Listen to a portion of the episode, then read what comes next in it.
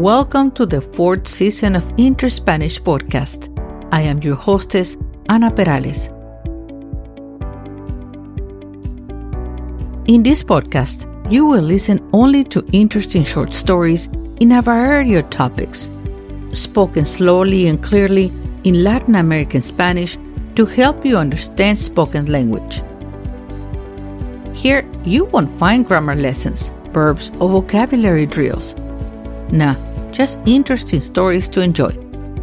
You will find the free transcripts to this episode in the website link, in the tab directly behind the show notes. Y ahora en español. Gracias por acompañarme una vez más. Espero que disfrutes de este episodio. Comenzamos.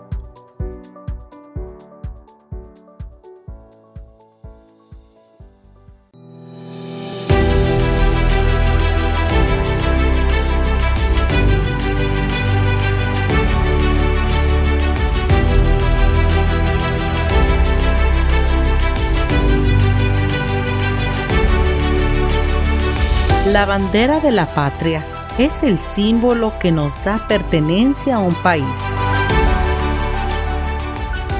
Orgullo de ser ciudadanos de esa nación que nos vio nacer y a la que pertenece nuestro corazón.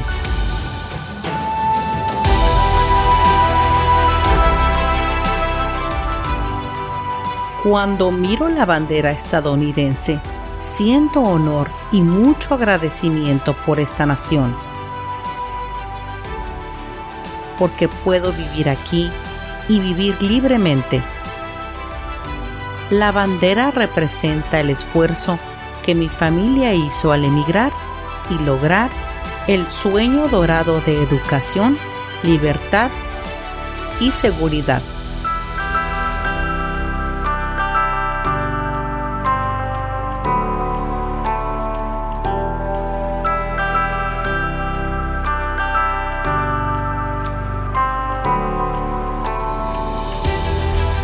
Pero cuando veo la bandera mexicana es otra cosa más profunda. Es un respeto a la patria que me enchina la piel al mirar mi bandera ondearse en su asta con el viento. Y sus colores verde, blanco y rojo despiertan un sentimiento infinito de patriotismo y orgullo un sentimiento inexplicable que yo sé que existe en el corazón de cada mexicana y mexicano.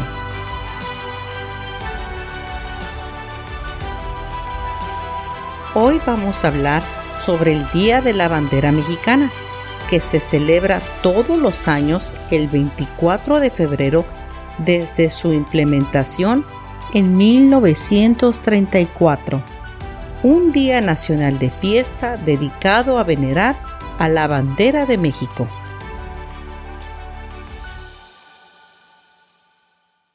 En siglos anteriores, ciertos grupos de personas decoraban lanzas y otros utensilios que mostraban los símbolos culturales de su tribu o comunidad.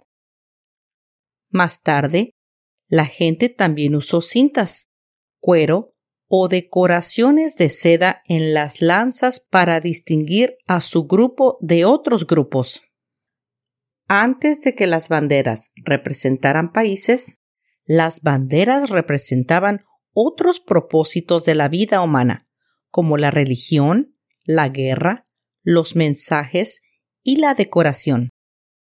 Las banderas pueden indicar una variedad de cosas. Las banderas se perciben como objetos muy especiales que insultan a sus países de origen si se destruyen o destrozan de manera irrespetuosa.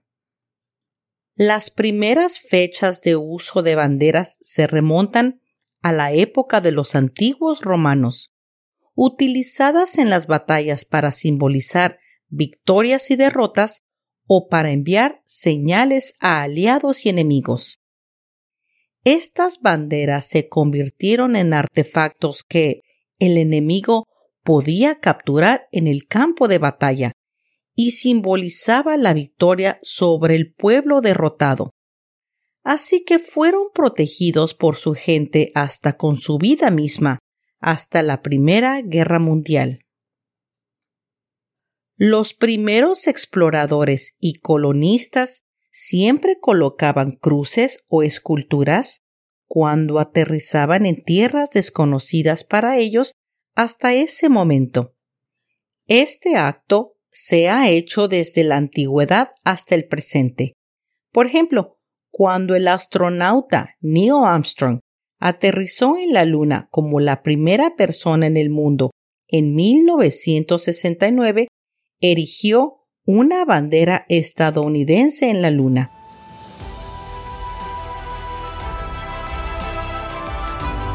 Hoy en día, las banderas se ven como objetos unificadores que cada país tiene para recordar a su gente la historia única de su nación y mantener su unión e identidad.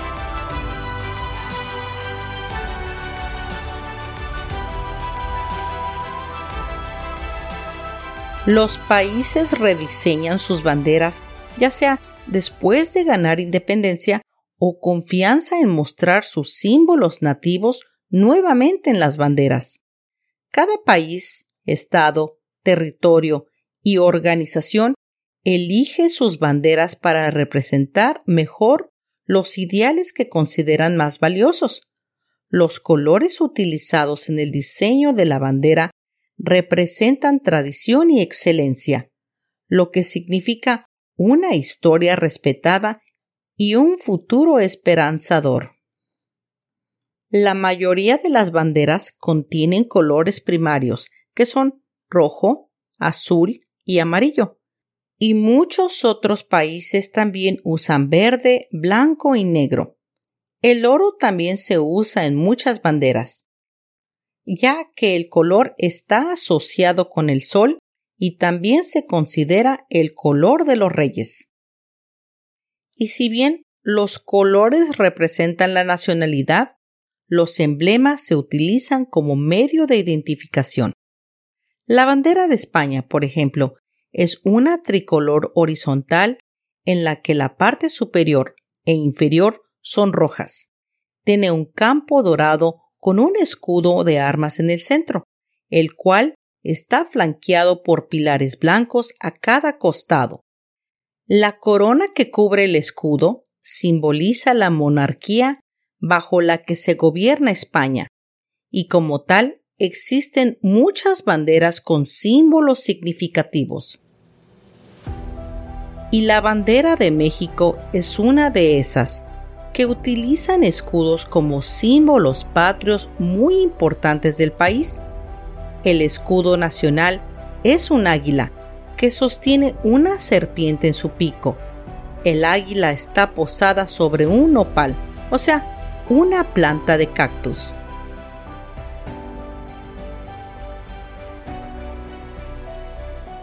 Este emblema se remonta a la época de la llegada de los aztecas al Valle de México. Según la leyenda, el pueblo azteca dejó su ciudad natal de Aztlán hace casi mil años para buscar un lugar donde comenzar una nueva vida. Su dios Huitzilopochtli, el dios de la guerra y el sol, les había dicho que encontraran un lugar donde un águila con una serpiente en el pico pararía sobre un nopal que crecería en una roca. Ese sería el lugar para construir su nueva ciudad.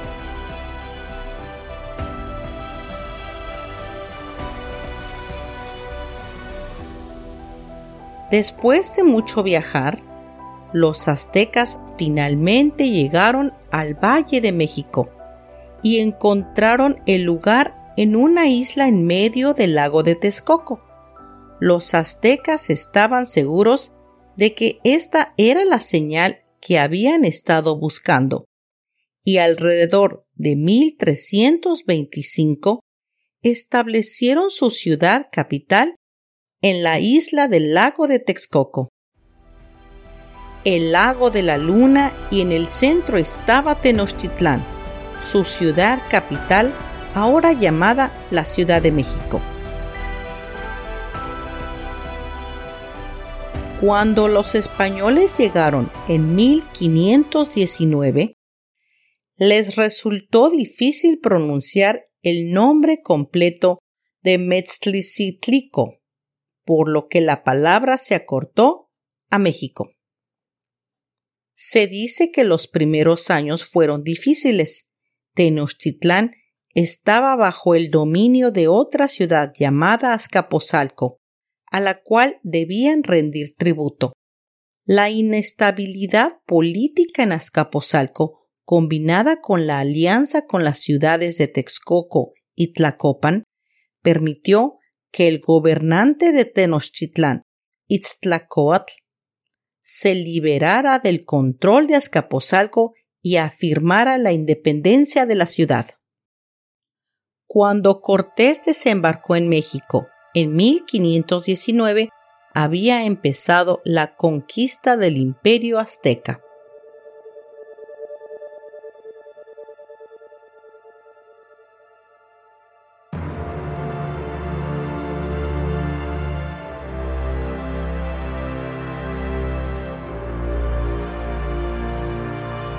El mero tamaño de la fuerza de Cortés, su potencia de fuego, y la plaga de enfermedades infecciosas traídas por los invasores devastaron Tenochtitlán, haciendo inevitable la victoria para los españoles. La ciudad era de ellos en agosto de 1521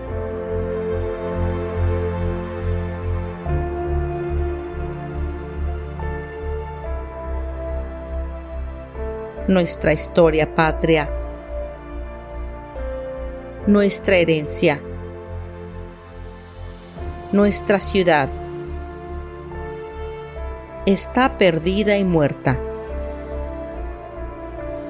Los escudos de nuestros guerreros eran su defensa, pero no pudieron salvarla. La antigua ciudad había caído y sobre sus ruinas se construiría una nueva ciudad colonial española. El símbolo original de Tenochtitlán resistiría el paso del tiempo. Los aztecas veneraban a las serpientes como símbolos de sabiduría y creación su dios Quetzalcoatl es el nombre náhuatl de la deidad de la serpiente emplumada de la antigua cultura mesoamericana. En el mito mesoamericano, Quetzalcoatl es también un héroe cultural mítico del que casi todos los pueblos mesoamericanos afirman descender. Los primeros misioneros españoles reinterpretaron la imagen de la serpiente. En la religión cristiana europea, la serpiente es el animal que representa el mal, la mentira y el mismo diablo, así que ese símbolo vendría a significar la lucha entre el bien y el mal, y el triunfo de los cristianos evangelizadores en México, y la destrucción del mito de Quetzalcoatl. La bandera es tan central en la identidad y cultura mexicana que tiene su propio Día Nacional, que se celebra el 24 de febrero de cada año. En todo el país, las escuelas organizan eventos especiales y los estudiantes honran la bandera con canciones, concursos de poesía, dibujos y a veces incluso con soldados mexicanos que toman el tiempo de sus responsabilidades militares para visitar las escuelas y participar en estos eventos especiales. El Día de la Bandera de México se trata de la celebración de la bandera, pero también es una oportunidad para que los mexicanos muestren su patriotismo y se sientan orgullosos de su nación, un símbolo importante de quienes son. Desde niños, Los mexicanos aprendemos a amar y a respetar la bandera. Sus colores y su escudo son símbolos que nos representan como nación, que enaltece nuestro orgullo de ser mexicanos. Para cada niño es un privilegio ser parte de la escolta y más aún ser portador de la insignia nacional. La bandera de México consiste en un rectángulo dividido en tres franjas verticales iguales de color verde, blanco y rojo. Hoy, el escudo de armas está en el centro de la bandera, con una rama de laurel que simboliza la victoria. El proceso que llevó al diseño de la bandera nacional que conocemos actualmente es tan largo como la propia historia del país. Durante la historia han habido cuatro banderas, las cuales tienen un significado histórico del momento. Sus diseños ofrecen en breve los acontecimientos del pasado.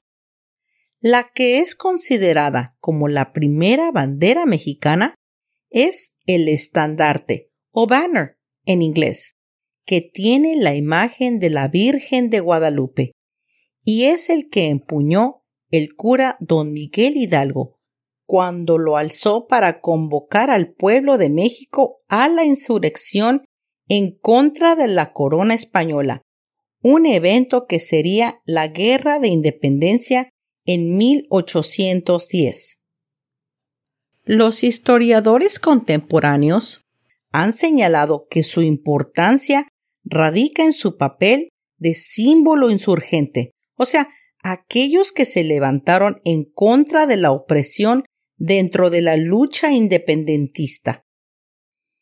Más adelante, en 1821, cuando la independencia fue consumada, Agustín de Iturbide adoptó la bandera tricolor en el gobierno mexicano, siendo esta la segunda bandera nacional, aunque también se le ha otorgado esta distinción a la bandera utilizada por el gobierno del presidente Benito Juárez de 1858 a 1872.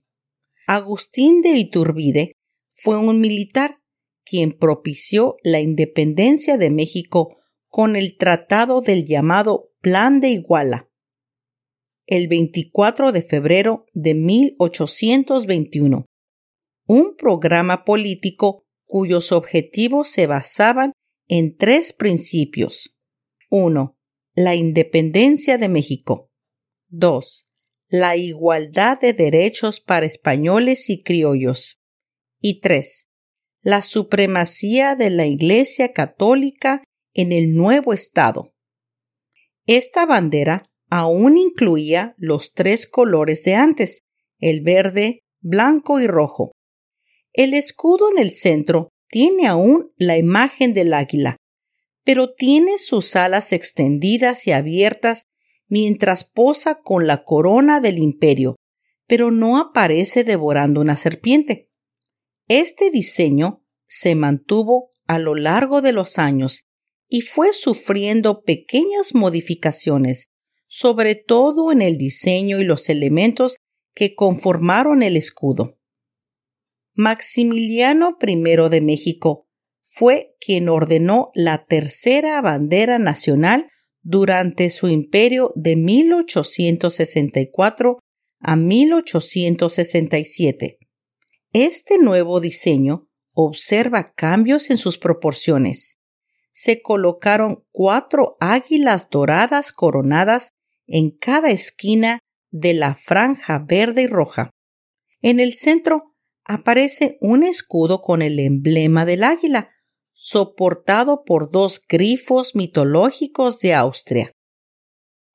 Si bien el águila ya no lleva la corona, el medallón que tiene el águila adentro está coronado muy ornamentalmente y tiene un parecido al del escudo imperial francés. Este diseño estuvo vigente hasta 1867 y terminó con la muerte del monarca austriaco.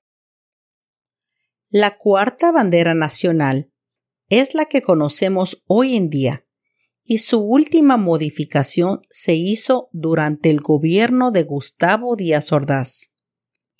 Fue en septiembre de 1968 cuando Díaz Ordaz decretó la forma oficial de la bandera y ordenó que no se le volvieran a hacer modificaciones y finalmente se decidió en esta última versión. La base que sentó Díaz Ordaz continuó en vigencia cuando en 1984 el entonces presidente Miguel de la Madrid aprobó la ley sobre el escudo, la bandera y el himno nacional, en la que se establece. Artículo tercero. La bandera nacional consiste en un rectángulo dividido en tres franjas verticales de medidas idénticas, con los colores en el siguiente orden a partir del asta verde, blanco y rojo. En la franja blanca y al centro tiene el escudo nacional. Un águila real con el perfil izquierdo expuesto, la parte superior de las alas a un nivel más alto que el penacho y ligeramente desplegadas en actitud de combate posada su garra izquierda sobre un nopal florecido que nace en una peña que emerge de un lago. Sujeta con la derecha y con el pico, con actitud de devorar, a una serpiente curvada y todo el emblema está marcado con ramas unidas en el centro. Y si el emblema del águila ha cambiado, los colores siguen intactos. Desde su creación, los mismos colores con los que identificamos a la bandera de México se han mantenido, aunque su significado ha cambiado durante la historia. La bandera mexicana, además de ser un símbolo patrio y representar el espíritu de unidad, valor y patriotismo, es un elemento unificador. Es una expresión auténtica de nuestros orígenes así como del deseo de fortalecer el sentido de identidad nacional como país independiente y soberano. Este 24 de febrero del 2022, la bandera de México cumple 88 años de ser oficialmente reconocida desde su conmemoración registrada desde 1934.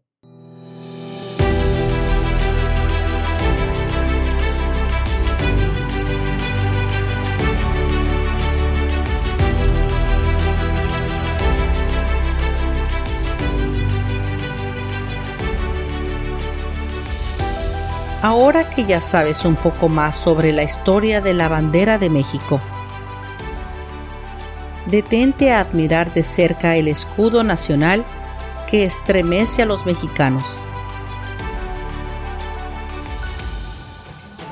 El águila posada majestuosa sobre un nopal en medio de un islote del lago de Texcoco simboliza la valentía y la fuerza y representa al pueblo mexicano. La serpiente de cascabel, junto con el águila, representan la dualidad del cielo y de la tierra. El nopal es símbolo de los retos a enfrentamientos, pero principalmente significa nuestras fuertes raíces mesoamericanas mientras las tunas simbolizan los corazones de los guerreros vencidos. Para el pueblo mexicano, el color verde simboliza la esperanza en el destino de la raza. El blanco, la unidad y la paz en la patria y el rojo la sangre que derramaron los héroes de independencia y los guerreros aztecas defensores de Tenochtitlán. Las dos ramas, una de encino y otra de laurel, simbolizan el martirio y la victoria de los mexicanos. Por último, la unión está representada por el lazo tricolor. Los tres colores juntos y su emblema son el símbolo de nuestra herencia cultural y el vínculo con los pueblos precolombinos de México.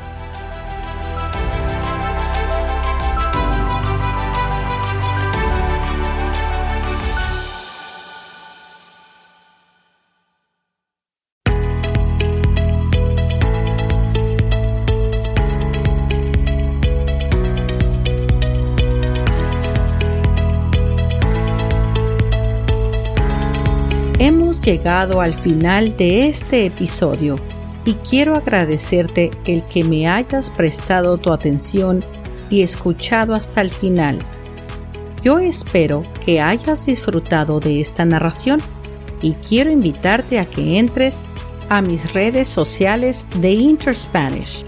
Ahí encontrarás más información y algunas fotos sobre los episodios. También puedes comentar hacer preguntas y comunicarte conmigo. También quiero invitarte a mi nuevo canal de YouTube, donde podrás no solo oír los episodios, pero también verlos. Son como una especie de mini documentales. Son pocos, pues voy empezando, pero creo que te van a fascinar. Suscríbete, hazle like y comenta y dime qué piensas para que pueda mejorar el canal. Yo te lo voy a agradecer. Si gustas, también me puedes enviar un correo electrónico a interspanishpodcast@gmail.com. Espero me acompañes al próximo episodio de Interspanish. Hasta pronto.